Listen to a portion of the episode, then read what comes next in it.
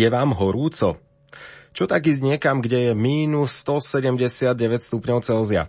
To nie je lákavá myšlienka. Pre predstavu, metán je pri takej teplote v kvapalnom stave, ale veľmi tesne. Ak by teplota klesla ešte o pár stupňov, bol by dokonca v tuhom skupenstve. To si ani neviem takto celkom metán predstaviť. Avšak možno vás prekvapí jedna vec – že na takomto mieste teoreticky môže existovať život.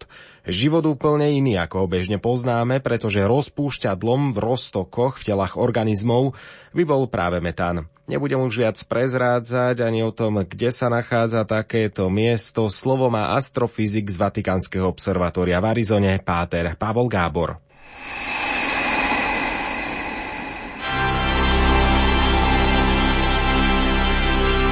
Prívitok svetla.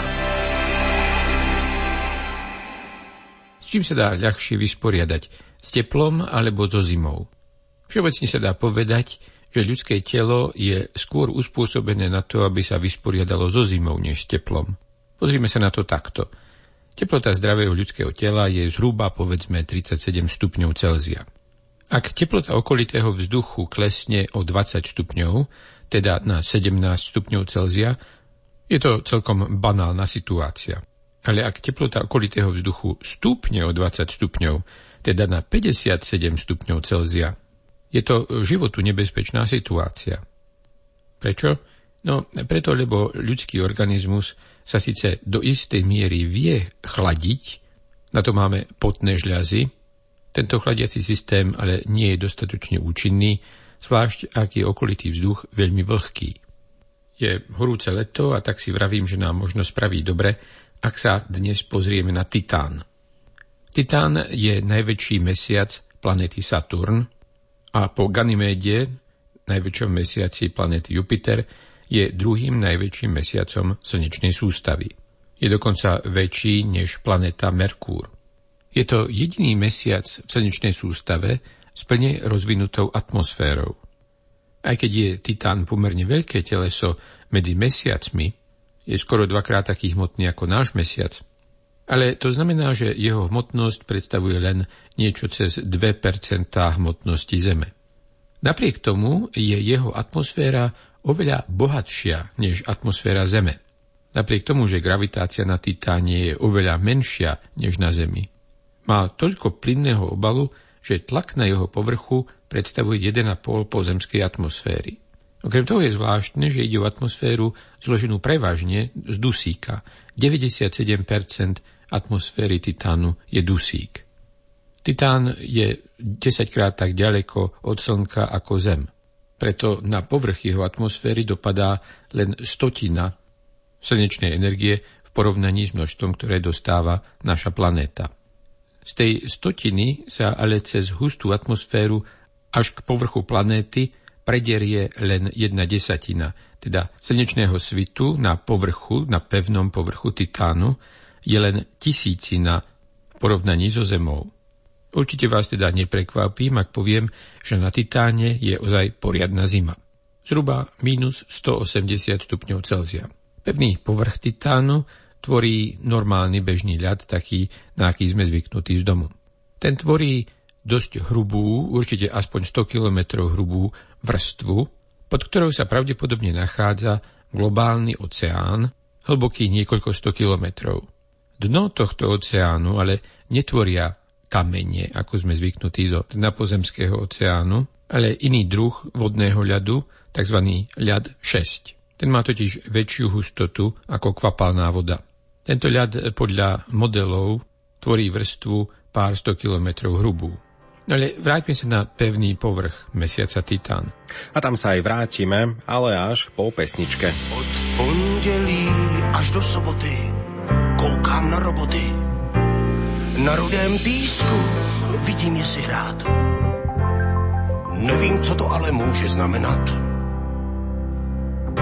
Kamínky všude sbírají, fotí si mě potají.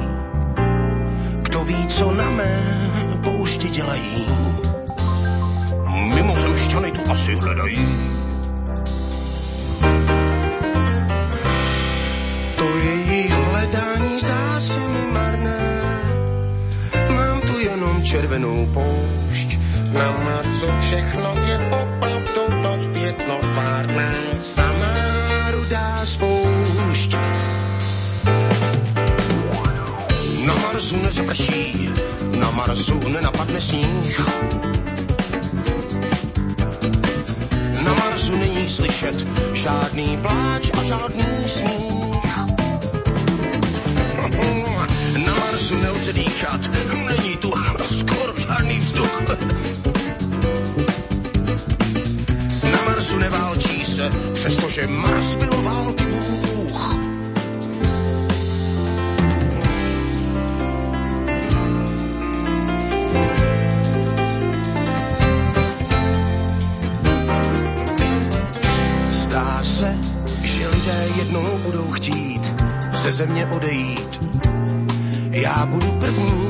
koho potkají.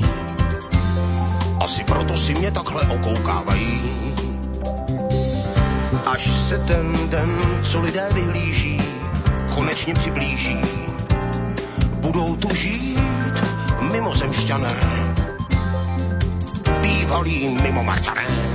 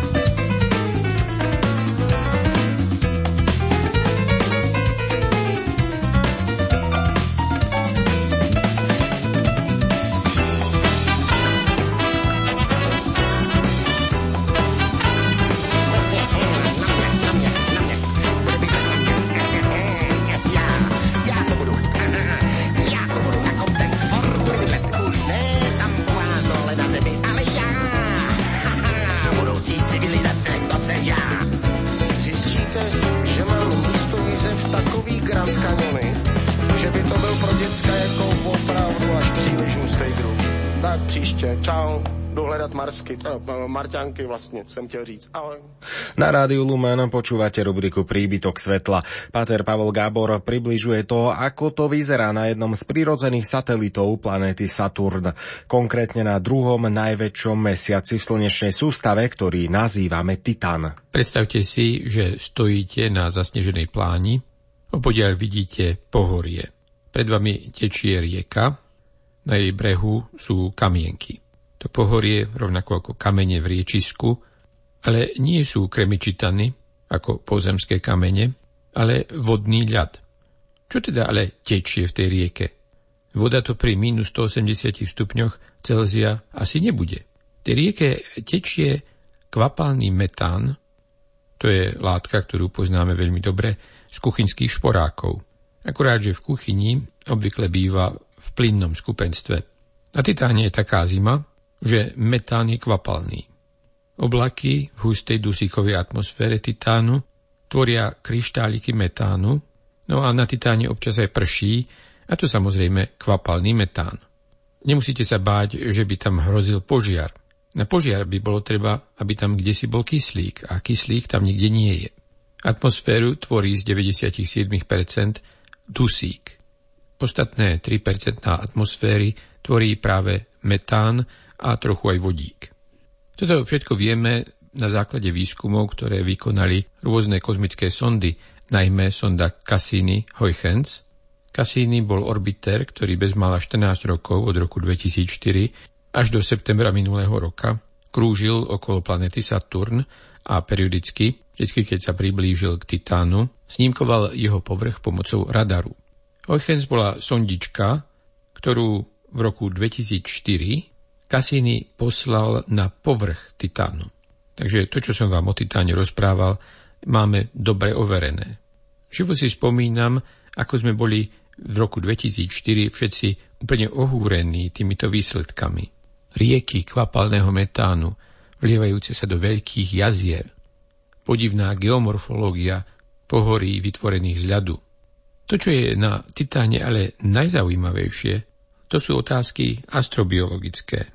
Je na Titáne život?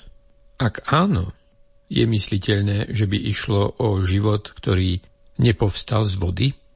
Ak by sa ukázalo, že niečo také tam ozaj je, nejaké živé tvory, ktoré nepoužívajú vodu ako základ všetkých roztokov, ale používajú povedzme metán, išlo by o život chemicky úplne odlišný od toho nášho.